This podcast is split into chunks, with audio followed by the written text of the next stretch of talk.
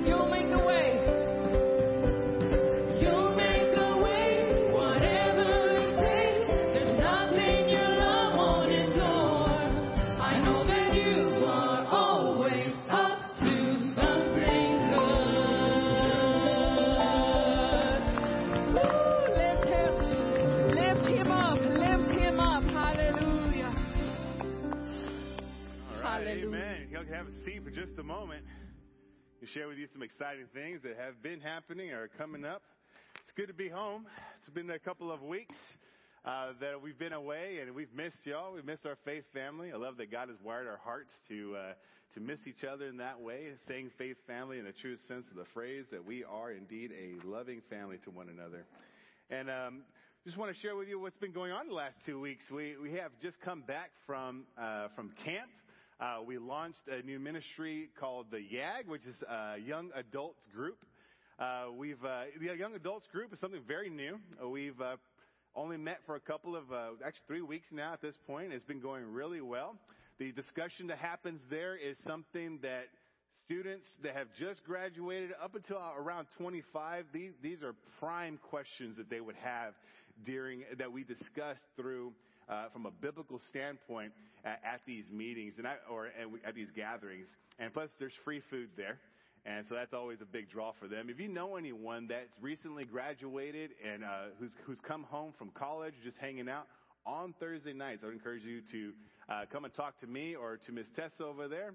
And uh, we'd love to share with you how you can be a part of what's going on here at the YAG. Uh, we also have uh, VBS coming up very soon. Uh, thank you so much for those of you who have already volunteered to be a part of this. There's nothing like watching God work in the heart of a young person and seeing them recognize Christ as their Lord and Savior. and get to be a part of uh, God. Uh, God's being a, God's instrument in the life of a young person. And so, if you are interested in, in, helping us out with that, we have a lot of volunteers so far, but there's always uh, room for more help. And uh, thank you so much for those of you who have already uh, done so. If you are uh, wanting to join us for, for VBS or you want to have someone that, that you know that's a child that, to be a part of that, just go to our website and there's a, there is a place for you to sign up your child. Or if you want to volunteer, just come and talk to me or Pastor Mark and we'll point you in the right direction. Uh, la- uh, just a couple more things. Uh, like I said, we did come back from camp. It was a Sunday to Wednesday camp, four days and three nights, and it was wild in the most amazing way. Uh, God was uh, definitely uh, elevated in the hearts of these young young people. Uh, they not only had quiet time on their own, which we'll see here in just a second, uh, but we also had incredible games that produced memories that they'll have for a long time. So just to give you an idea of what took place at camp, uh, here's a, just a short little clip that we can give you just a little insight as to what took place.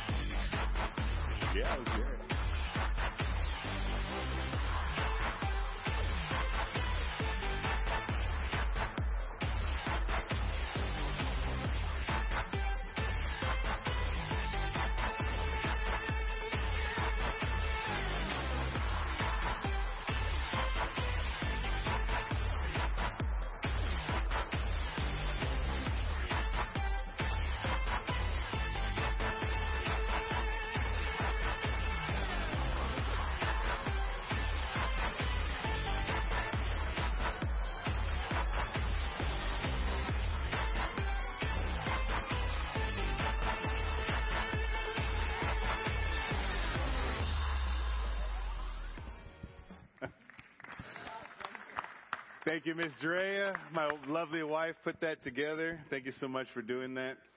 And um, you know, trivia night. That was the uh, one of the biggest highlights of, uh, of of camp. I mean, they were absolutely nuts over trivia questions. Even the leaders were just going crazy. It was so, so fun. God was uh, uh, really elevating the hearts of our young people, and and uh, I'm telling you, our leaders had a phenomenal time. So, just a little pitch. If you want to do some fun things for the Lord, come and join youth ministry. I guarantee you're going to have a great time. Uh, in this next mo- moment, I'm going to ask you guys just to consider just a couple of things. Um, we have several different ways for us to uh, give to, to the Lord here at Calvary. We have uh, envelopes in the chairs in front of you. If you guys fill that in, we make sure that that gets documented in the right way. We get you, get you guys the, that documentation at the end of the end of the month, end of the year. Sorry. Uh, but there's very easy ways to do it as well. Uh, I'd like to use the text to give. Uh, if you text 84321, a dollar amount, it'll give you some prompts on how to set it up. And after that, all you do from then on, just type in a dollar amount. You don't even have to put any symbols, just uh, four zero zero zero zero zero zero zero, and hit enter, and it'll do everything for you. And uh, it's a very convenient way of giving to the, uh, giving to the Lord. It is an act of worship when we give of ourselves, when God, uh, when we give back from our provision that He has so blessed us with, uh, and it's an act of uh, mercy that He does that for us, and is an act of worship when we give back to the Lord. And so I encourage you to uh, join in with the Lord in our obedience to Him and the blessing that comes along with doing life His way.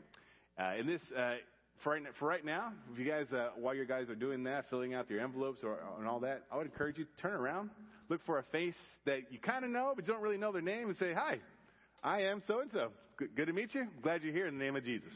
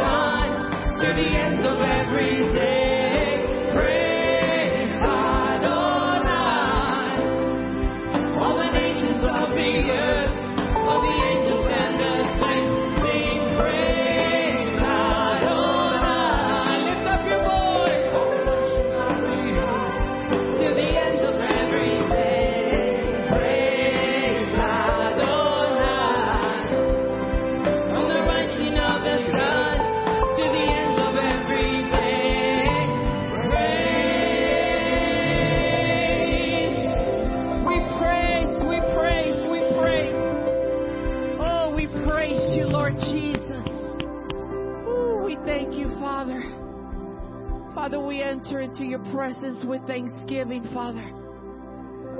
Recognizing who you are, Father. Oh, Lord Jesus, thank you for who you are. Father, we are not here to ask this present moment, we are here to give you, Father, what only you deserve. We want to give you praise and honor and the glory that only you deserve, Father. And all the saints and angels that bow before your throne, and all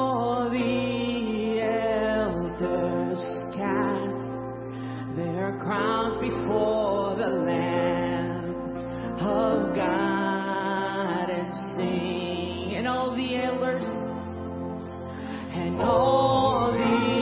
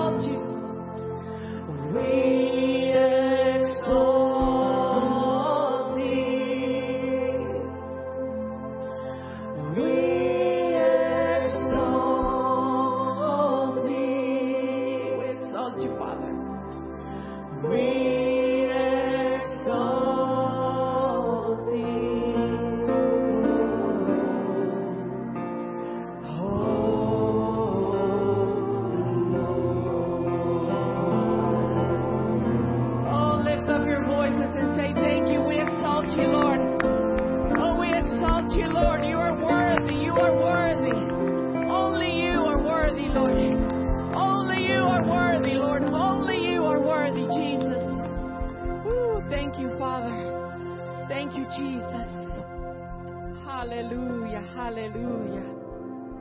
Praise God. Praise God. Praise God. Praise God. Hallelujah. Hallelujah. Thank you, Jesus. Father, we bless you. We just take a few moments now to come before you in prayer, to lift our requests before you. We do exalt you, Lord. We humble ourselves before you. Father, I'm reminded of the song we sang Our prayers are like incense before your throne. Father, I pray right now as we're praying together, we would actually see our prayers come before you and you see them as you experience them as sweet smelling incense.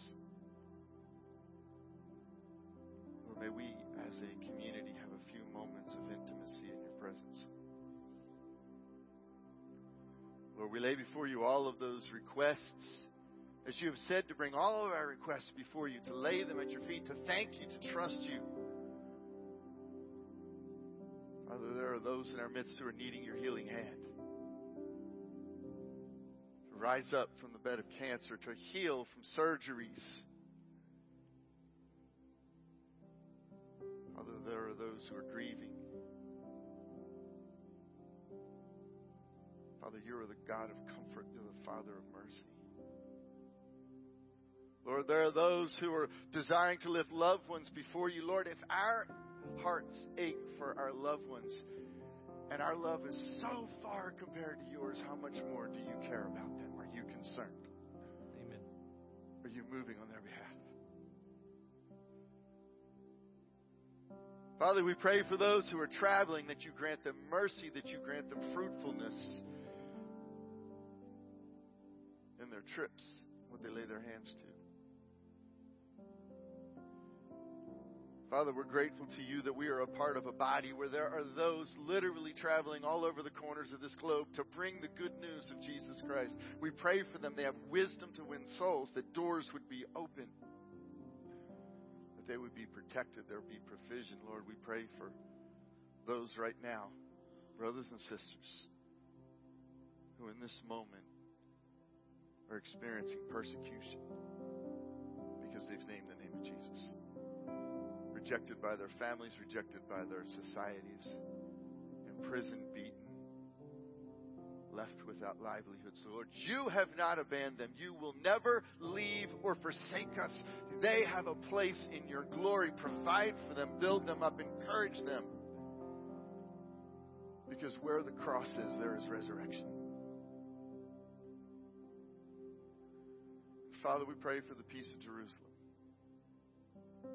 Lord, we pray, Jerusalem, declare, Blessed is he, blessed is Yeshua, who comes in the name of the Lord. Blessed is the King of Israel. Pray for the peace of Jerusalem. Lord, as we share a few moments together this morning, opening your word together, may it be like a mirror to our souls. May we not be the same after we've looked at your word than we were before. By your grace, help me, Lord, now to share your heart. By your grace, help us to receive your heart. And by your grace, help that it not be about what we do in here, but what we take out there to reveal your grace. We pray these things in Jesus' name. Amen. Amen. Sit down if you can. Can we thank the worship team this morning? Thank you all.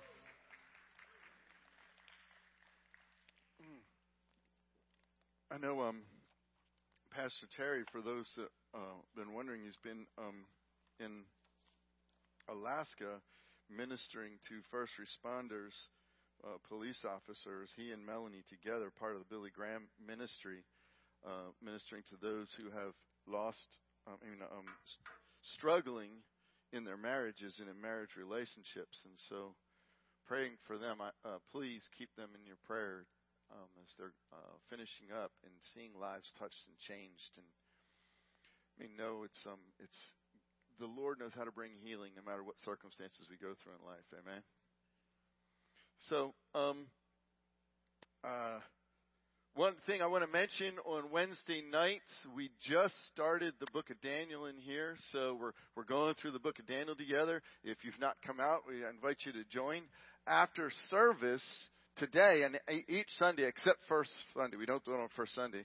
We have connect groups, and it's a it's a time to meet together, to, to talk together, uh, have a time to share the word together, and they're right over in this room over here. It's also there's a food uh, over there as well, so time to grab a little bite together, and um, and you know, grow as, as the body has some uh, uh, time around your word with one another, actually getting a chance to talk and, and think about, think through these things we're talking about here.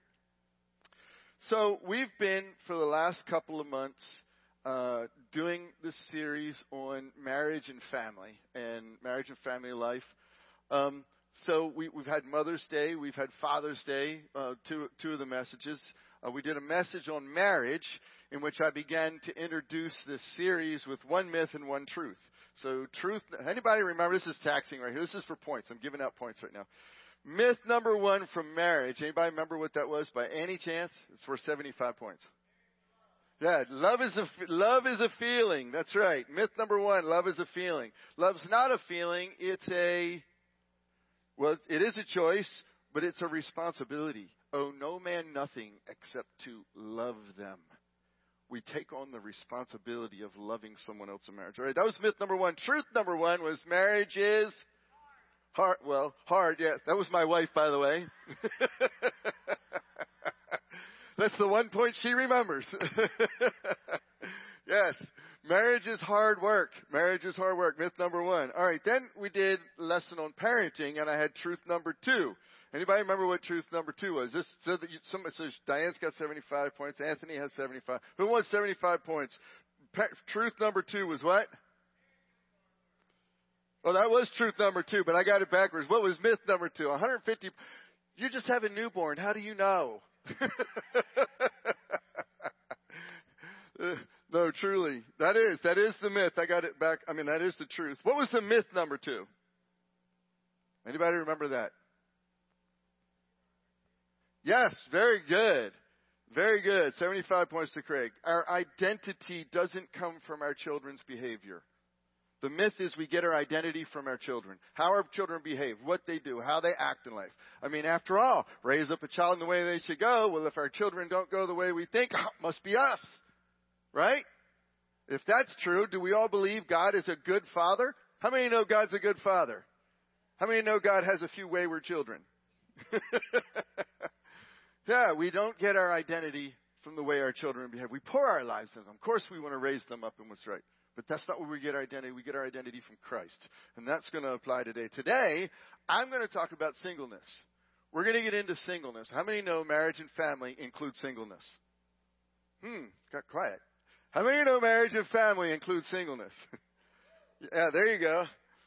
Um, so, so myth, uh, myth number three, myth number three is singleness is too hard. Singleness is too hard. Kind of flipped it around there. So truth number three. Who wants to take a shot at truth number number three? Yeah, singleness is a gift. Singleness is a gift. That's the two things we're going to talk about this morning. All right. So I'm going to recommend a book. Uh, a, a lot. Um, I, I read this book several years ago, and it, it's a. I'm going to have several quotes from it this morning. We're going to use. I highly recommend it. It's a book by a, a pastor named Sam Allberry. He is a, a single man, single adult. Um, as a young man, he was same-sex attracted he came to Christ and wrestled and struggled with this, and he wrestled and struggled with the whole concept of being single and living single for the Lord. Um, and he has seven myths about singleness. Well, we're not going to do seven myths. We're just going to do one. In fact, I borrowed the first one from him. Singleness is too hard. But I'm going to start off with a quote from him. He says this so the first question I have to introduce this as we get into it, before we get into the myths, is why talk about singleness? Why is singleness a part of marriage and family? And here's a quote. In much of our thinking, singleness, if not downright bad, is certainly not seen as good. One writer noted the difference between Christian books on marriage and those on singles. In books on marriage, marriage is assumed to be a great thing, and all that remains is to understand, understand it better and perhaps be aware of one or two potential pitfalls that might arise. Yeah. You should be laughing. That is funny.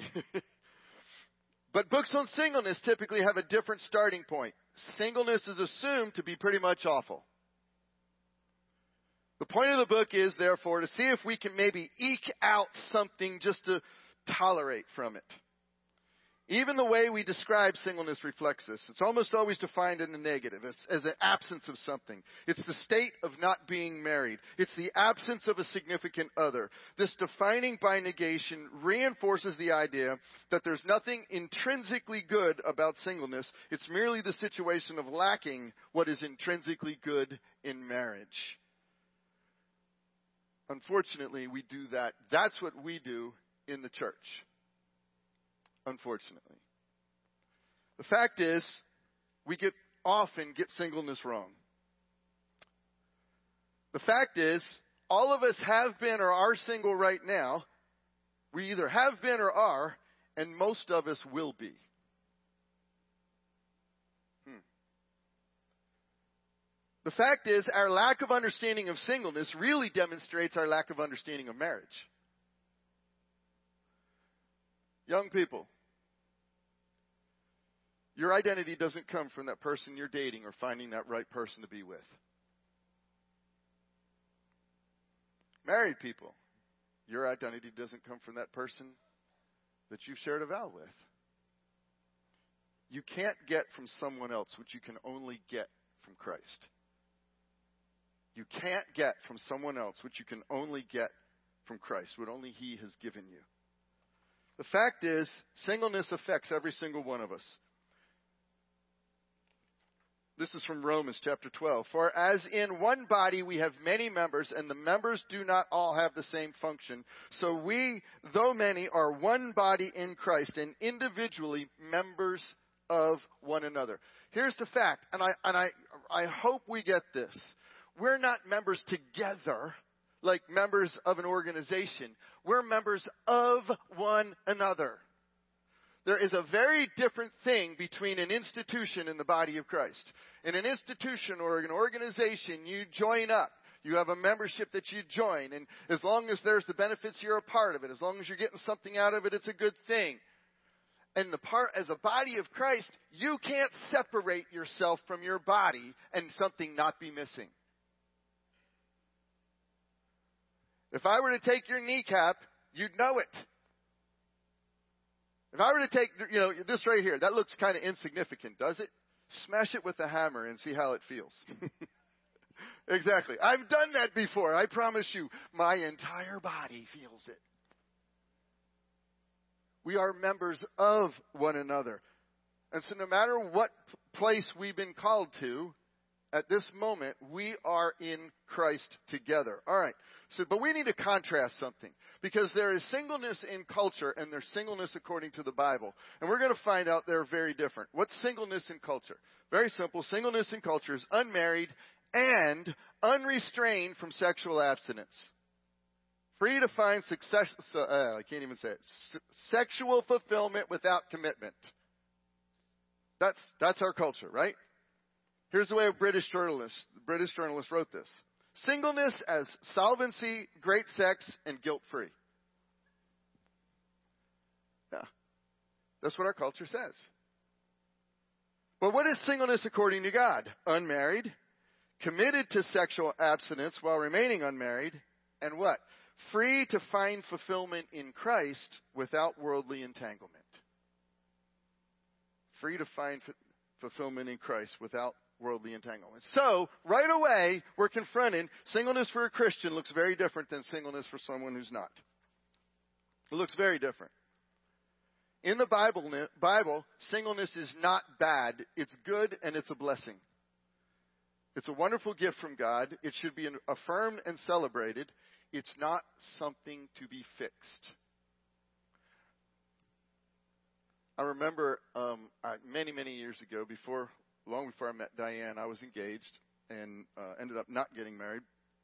and I gave my life to the Lord, and I went through this several year period of time where I said, Look, my life just belongs to the Lord. I'm just going to serve the Lord. I'm not going to focus on anything but just serving the Lord. And I can't tell you how many people came to me. Well, who are you dating? When are you going? Actually, one person came to me and says, Nobody changes that much. Yeah. Uh, people, who are you dating? And I have, I remember family members coming to me. Well, you know, you, you you have to find somebody. You're just not complete and full until you do. And I was like, I've got Jesus, man. I have Jesus. It's an opportunity to Christ. So we're going to look at two myths. Singleness is too hard, and singleness is a gift. Singleness is too hard, and singleness is a gift. All right. Why do we say singleness is too hard? We say singleness is too hard because we go by our culture's definition of singleness, right? Here's our culture's definition singleness good, abstinence bad. How many agree that's what our culture says? Look, I mean, you're familiar with the movies. I, I actually haven't seen them, uh, but I, I did read about them. Um, movie called The 40 Year Old Virgin and 40 Days and 40 Nights, apparently. Anybody read about those? The the the ones about this guy, 40 years old, never had sex, and you know the whole objective is that he has sex somewhere because he, uh, but he's single, right? And this other one's about uh, this guy who commits to going 40 days and 40 nights without sex. Now, listen, guys, lest you think this is just our culture being our culture, this is ultimately spiritual. Why do I say it's ultimately spiritual? That number 40 is not an accident. It's not an accident. How long was Jesus tempted in the wilderness? Anybody know? 40 days and 40 nights. We have a many, many um, uh, traditional churches celebrate that period of time called Lent and do what for 40 days? Abstain. It's a time of deprivation. And what the culture says, okay, for abstinence, it's impossible. You can't even do 40 days and 40 nights. It's literally putting itself straight against the Bible. Here's a, I, I love this, I love this analogy. In our culture, abstinent singleness is like a unicorn. Why? Because we've heard of them, but we've never seen one.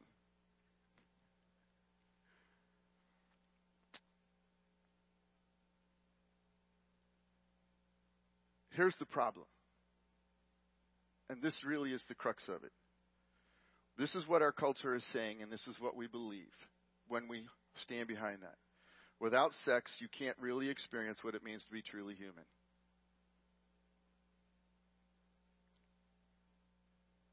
According to this kind of thinking, our sense of personhood is directly attached to our sex life. I read an article by a progressive Christian pastor. This is a guy, Moody Bible Institute, got his degree. He's been off to seminary. He wrote this in this article. What I'm about, uh, these things didn't come out of the article. I wrote these things and read his article after the fact. And he affirmed every one of these things. This is somebody claiming to be a pastor in a church. To be abstinent is to be ignorant, to act, to do actual self-harm. It's not healthy, it's quaint and old-fashioned, it's deluded, it's very wrong, it's unnecessary and cruel to require of others. Those weren't his words. I wrote those down and read the article afterwards, and what there it is is confirming the very thing coming from somebody claiming to be Christ.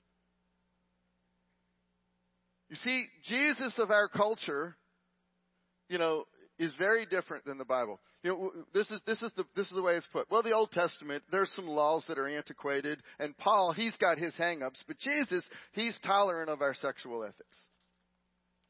Here's the problem. We've given up the moral ground. When we buy into the cultural view that you cannot be truly human without freely engaging in sexual expression, we tell single people that according to the Bible, the only way to be fully human is to be married. That's what we're saying. My opinion is we need to change the conversation. We need to demonstrate we're, that when we say that, when we buy into our culture, we demonstrate we don't understand our humanity and we don't understand marriage. We need to change the conversation. It's not about saying to the world, I can't do what you do. It's saying to the world, you're the one missing something. The, the reason why we're quiet is because this picture is painted so loud in our face every day.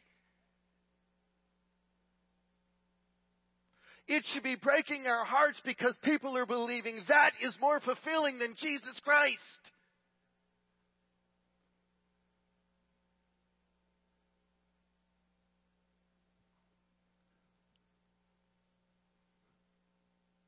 All right, let's break this down and hear what Jesus has to say. So, let me ask question number one. Is sex outside of marriage a sin? All right, so this is Matthew 15, verse uh, 19. For out of the heart come evil thoughts, murder, adultery, sexual immorality, theft, false witness, slander. You know, sometimes I read these lists and I go, why does he have to put evil thoughts right up there with murder? I've had evil thoughts, but you know, does that, you know, God puts them all on that same level there. Sexual immorality, theft, false witness, slander. These are what defile a person, but to eat with unwashed hands does not defile anyone. So it's a religious question going on in the day, and he's pointing out what truly defiles us. Now, here's the thing. This is what I want to get from this, because we use this in the church as a guilt and shame list. If you're doing this, if you're doing that, you should be guilty, you should be full of shame. We, that's not what Jesus is saying here. What he's saying is, you and I have a created purpose, and that purpose is to reflect the good, pure, holy God. That's why you're created. That's why I'm created. And these things are not defiling because they, they give us a guilt or shame identity. They're defiling because they don't look like God. They don't look like Him. These things are less than your created identity. They cause you to fall short of the very purpose you were created to be on this earth.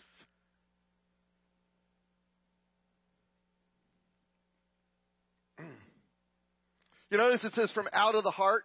How many times have we hear people, oh, follow your heart, follow your heart, follow your heart? I, I, I, sometimes I like watching those singing song uh, um, shows, those singing reality shows like The Voice and uh, AGT and those types of things. I actually don't watch them. I usually just watch clips on YouTube. I think you have to listen to the whole thing.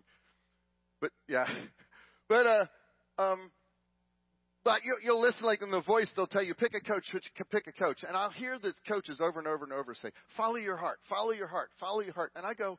Follow your heart. The heart is deceitfully wicked above all things. Why would you want to follow that? Make a wise choice.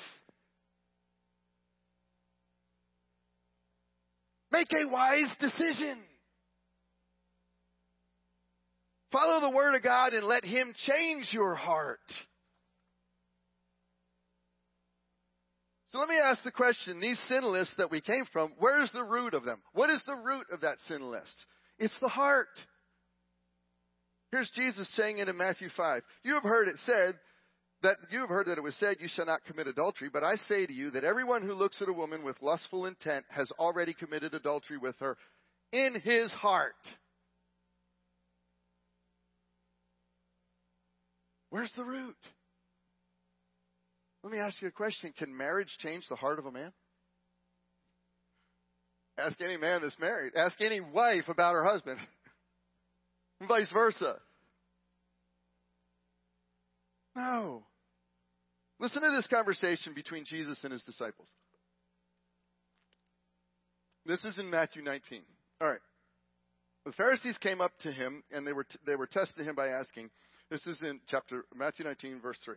Is it lawful to divorce one's wife for any cause? And he answered, Have you not read that he who created them from the beginning made them male and female. So there's a moral issue of the day. Um, just a little background. There's two main schools of Pharisaism at the time. There's the school of Shammai, the school uh, of Hillel. And they had different views on divorce. Shammai was very strict. The only reason you could divorce was sexual immorality. Hillel was uh, um, uh, was very um, uh, uh, uh, liberal. No, you can divorce for any reason. It's in the law. And so this was a, a religious question of the day. But look how Jesus answers this question. How does he answer it? He, he appeals to the scripture. He doesn't say yes or no. He doesn't say, I'm the authority, I'm the living word of God, let me tell you. He appeals to the Bible. He says, Have you not read that he who created them from the beginning, then he appeals to the creator. He who created them. He appeals to the scripture, he appeals to the creator, and then he appeals to the biological fact. He created them male and female. Not our subject for today, but he didn't say on a spectrum or based on how they feel.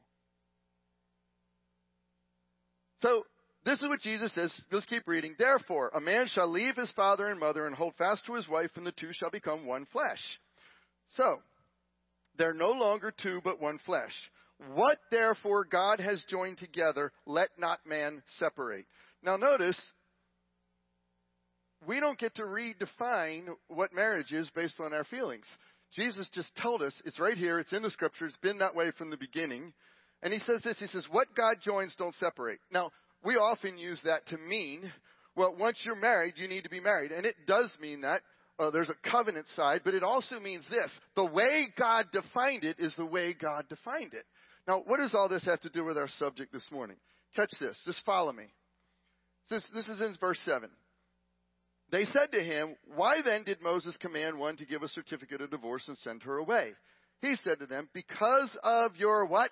Hardness of heart, Moses allowed you to divorce your wives, but from the beginning it was not so. It is the heart that is deceitfully wicked above all things. The reason why there was an exception at all is because our heart is hard. Marriage doesn't fix the hard heart. If you want to know how it's to be, look at how God created and designed it to be. That's how we're to live and to operate. And he says this. He goes, uh, so I say to you, whoever divorces his wife except for sexual immorality and marries another commits adultery. So my question is, does marriage change the heart? The answer? No. 150 points, whoever said no. But guess, listen to what the, now, the, God just put this in the Bible last week because this verse wasn't there before. Are you ready? Okay, you know, I mean, notice he does that, right? Uh, uh, listen to the disciples' reaction. This is what the disciples say. The disciples said to him, If such is the case of a man with his wife, it's better not to marry. Did you catch that? Now, now that's not going to shock some of us. That won't shock, but I'll tell you why that's so shocking. This is in a culture where marriage was the high thing. Marriage is what you did. You're raised for marriage. It's all about a marriage culture, and they're going, "Oh my goodness, if that's true, we probably shouldn't get married." Why? Because it doesn't change our hearts. So why do we put that on our single people? Why do we make them feel like they're less, or they're missing something, or there is something not right in their lives? They're not fully reflecting the image of God. There's something that they need because they're not married.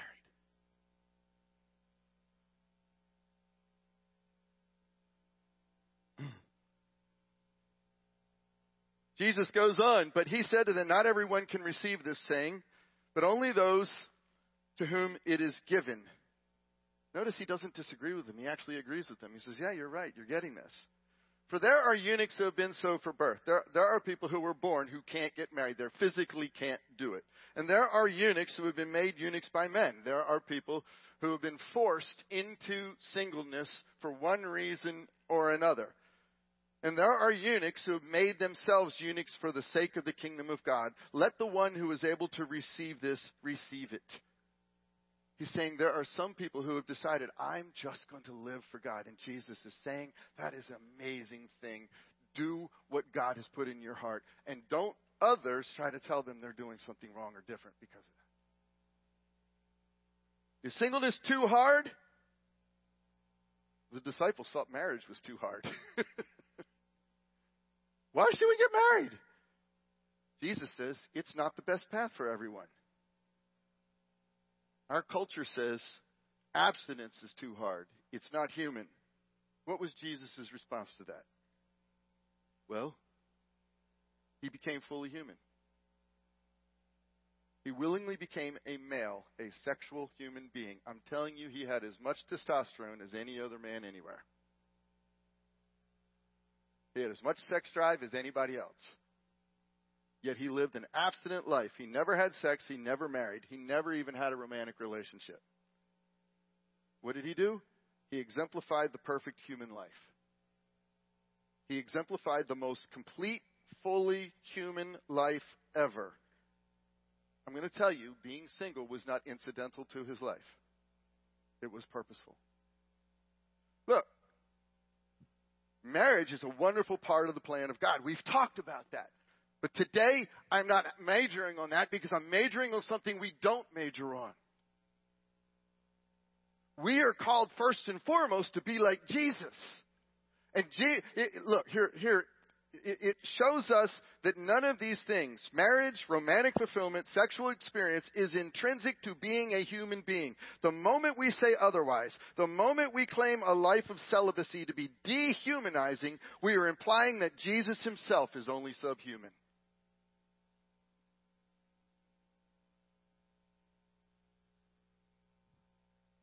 We're missing the fact that we have an opportunity to be sold out fully, completely, to have the opportunity of a single focus on a relationship with the creator of the universe. And we somehow call that less? So, myth number one singleness is too hard. It's not too hard, it's a blessing, it's a gift. Which takes us into, well, that was myth number three, sorry. Takes us into truth number three singleness is a gift. And we look at three things briefly here. Singleness is a gift. Its purpose is a gift. The purpose of a gift is to build up others, and God gives us grace for what He gives us. So, Paul said this. Paul says that both marriage and singleness are gifts. And this is how he writes it. This is in 1 Corinthians chapter 7, verse 7. And he's talking to, uh, he's talking about both. You have to know the whole context, but I'm only going to read the one verse. He's talking about marriage and singleness. And he was single, and he says this I wish that all were as I myself am, but each has his own gift from God. One of one kind, one of another. He's saying some are single, some are married. Each one of us has a gift. We need to look at what God has given us. And how do we know God has given us? What are you right now? Period. It's no more complicated than that. What are you right now? That's the gift God has given you. It doesn't mean it's permanent. It means it's what He's given you. And unless you see your life as a gift from God, you're not seeing God in your life. We always want to, the grass is always greener. The grass is, there are people who are single who want to be married. Promise you single people, there are married people who wish they were single. What is your gift? Where are you? That's your gift. And if you saw it as a gift, embraced it as a gift, you could experience Jesus. Why is singleness a gift? Okay, this is verse 28 of that same chapter. We're going to spend a little bit of time in 1 Corinthians 7. But if you do marry, you have not sinned, and if a if a betrothed woman marries, she has not sinned, yet those who marry will have worldly troubles, and I would spare you of that. You ever noticed in our culture, marriage is always happily ever after? You know, every movie that starts when they end up married is happily ever after. Anybody, anybody not notice that? It's like every Disney movie when I was a kid, right? When couples come to me for premarital counseling, this is what I tell them. I'm not interested in the day of your wedding. I'm interested in the day after. Why? Because I know you're going to have worldly troubles, and I want to get you ready for that. That's what we spend our time on. This is a quote from the book. This one just hit me. I know couples for whom married life turned out drastic, drastic, dramatically different from how they expected. One lady with long-term incapacit- with a long-term incapacitated husband said to me one day, "This isn't what I signed up for." Actually, yeah, it is. Yeah, it is. I know another couple in which her husband has a condition that has dramatically weakened his arms. He's unable to button his own shirt, let alone lift his own children. A far cry from how he imagined being a husband. I know of a Christian who married someone who wasn't, and though she thought it wouldn't matter, it's turned out to matter profoundly. I know another case in which a woman married someone who presented himself as a strong Christian, but he has shown himself to be far from it. So, what, does Paul say? I want you to be free from anxieties. Verse 32. The unmarried man is anxious about the things of the Lord, how to please the Lord, but the married man is anxious about worldly things and how to please his wife. Listen, this doesn't mean that, you know, single people don't have worldly troubles. We all have, I mean, you know, you know, man is born from troubles as sure as sparks fly upward. Okay, there's troubles in the world. It's what we live in. But we look at the other side, the grass is greener, and we think that's going to be great, and we don't realize what Paul's trying to say here is you have an opportunity right where you are. What is that? But a married man is anxious about worldly things, how to please his wife, and his interests are divided. And the unmarried or betrothed woman is anxious about the things of the Lord and how to be holy in body and spirit. But the married woman is anxious about worldly things, how to please her husband. I say this for your own benefit, not to lay any restraint upon you, but to promote good order and to secure your undivided devotion to the Lord. Listen, when I was uh, I called my son, I have I have two adult children, both are unmarried, both are single. And I called my son in Ethiopia, told him I was going to be talking about this. He specifically told me, I want you to say this to everyone. I want you to tell them, I am free to serve God however He leads me. I don't have to think about another person. He just got back. I mean, he's, he's in Ethiopia. He has to travel between two cities on a regular basis there. He just had to fly over to Israel to renew his visa. He is free to go about everything God's calling him about because he's not entangled. Look, does that make it better? Well, in some sort, senses, yes. It's just a different gift, and it's not a lesser gift. Becket Cook was a man that lived 20, 20 some years as an adult in the in the entertainment industry, in the um, fashion industry, as a same-sex attracted man, had all kinds of relationships and everything. Came to Jesus, realized that that he need, that it was a sin, and he fully embraced Jesus and and started to walk with him. And people have asked him, well, you know, since you've been a believer so long, don't you don't you miss having those relationships? Don't you miss having uh, the the intimacy, the physical intimacy? So he says, how can I miss that when I have a relationship with the Creator of the universe? a relationship with the creator of the universe. Like we said before, the grass always looks greener. Both sides have their ups and downs, but singleness has something unique about it that is an opportunity to serve God. Singleness is not just about what we're spared, but, but what we're given. For the single person, there's greater freedom. We're able to give ourselves in a way that married people can't. So, the biblical gift, um, the purpose, why, what is the purpose of a gift? And I think this is really important to grasp. Um, the reason why we think of gifts, when we think of gifts, like I give you something, we think that gift is for us to enjoy. God's given us this gift for enjoyment. That's not the biblical concept of a gift. The biblical concept of a gift is so that you have something to give to others. That's the biblical concept of gift. The fact of the matter is, apart from Him, we have nothing. How many know that? Apart from Him, we have nothing. But the creator of the universe gives us gifts so that we have something to give one another. Marriage is one of those gifts. What is, what's happening in marriage? You are giving your life to your spouse. You were there to lay down your life to your spouse. You were there to yield yourself to your spouse and their interests. You are a gift to the other person. That's why marriage is a gift. The Spirit Himself is a gift to us, right? There's multiple gifts in the Spirit that are given. Why? To each is given the manifestation for the common good, for the sake of the body. Ministry is a gift. It tells us ministry is a gift, but that isn't for the individual, that's for the body.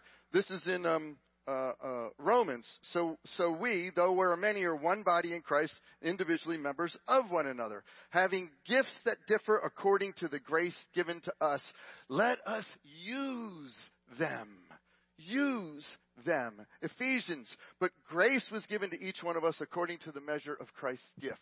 The purpose of your gift is not for you, it's for you to minister to others in, in, in culture, singleness is what? Singleness is about selfishness. I'm single so that I can live how I want and not be encumbered by anyone else. In the Bible, all of our lives are about sacrifice, one way or the other. How do we lay our lives down for one another? So, singleness, like marriage, is a good thing. It needs to be received appropriately, held in biblical perspective, as does marriage. When we honor it as God intends us to, it's a good gift, then we won't presume it needs some spiritual superpower to make it bearable. And that's what I'm going to finish with. God gives us grace. Now, anybody, uh, suppose I don't want the gift God's given me. Has anybody ever gotten a gift that they didn't want?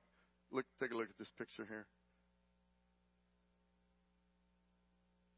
Y'all, that guy's grandmother gave him that. Here you go. How'd you like to drink your coffee out of Now, some of us here go, I want one of those. Ever gotten a gift you really don't want? You know the sweater where one arm is longer than the other? And doesn't match anything in your closet? Let me ask you something. Would it ever be right for a married person to say, I'm married, but I clearly don't have the gift of marriage, therefore I need to leave my family? Would that ever be right? I mean, just hearing it makes us cringe. In fact, just hearing it, many of us have experienced it. We've been there. We know what that's like. We know how much pain and hurt that is. God gave you this gift for the sake of others. Marriage isn't easy. Singleness is not easy. What happens is this God gives us the grace to meet us right where we are. He gives us the grace to meet us right where we are. I'm going to close with this quote. I'm grateful to my friend Kathy Keller for reminding me that God doesn't give us hypothetical grace, but only actual grace. The grace of God isn't hypothetical, it's actual. The point is that when we imagine all those worst case scenarios, we are imagining them without factoring in the presence and grace of God that would be there if they actually happened. Anybody ever play scenarios over and over in their head? What if this happens? What if that happens? What if this happens? What am I going to do? I hope y'all heard my wife laughing. That's never happened in our house. God doesn't give you grace for all the what ifs. He gives you grace for what the what is. Kathy wrote in an email once God doesn't play that game. He doesn't inject hypothetical grace into your hypothetical nightmare situation so that you would know it, so you would know what it would actually feel like if you ever did end up in that situation. He only gives grace for our actual situation. Replaying these scenarios over and over in our mind is therefore not helpful at all, and it actually factors out what God would be doing if it ever were to happen. We play it over and over again, we're actually factoring God out of it. What we're imagining is life in a situation without God's presence. That's what we're imagining. Better to find something else to fill our minds. And here's how C.S. Lewis put it.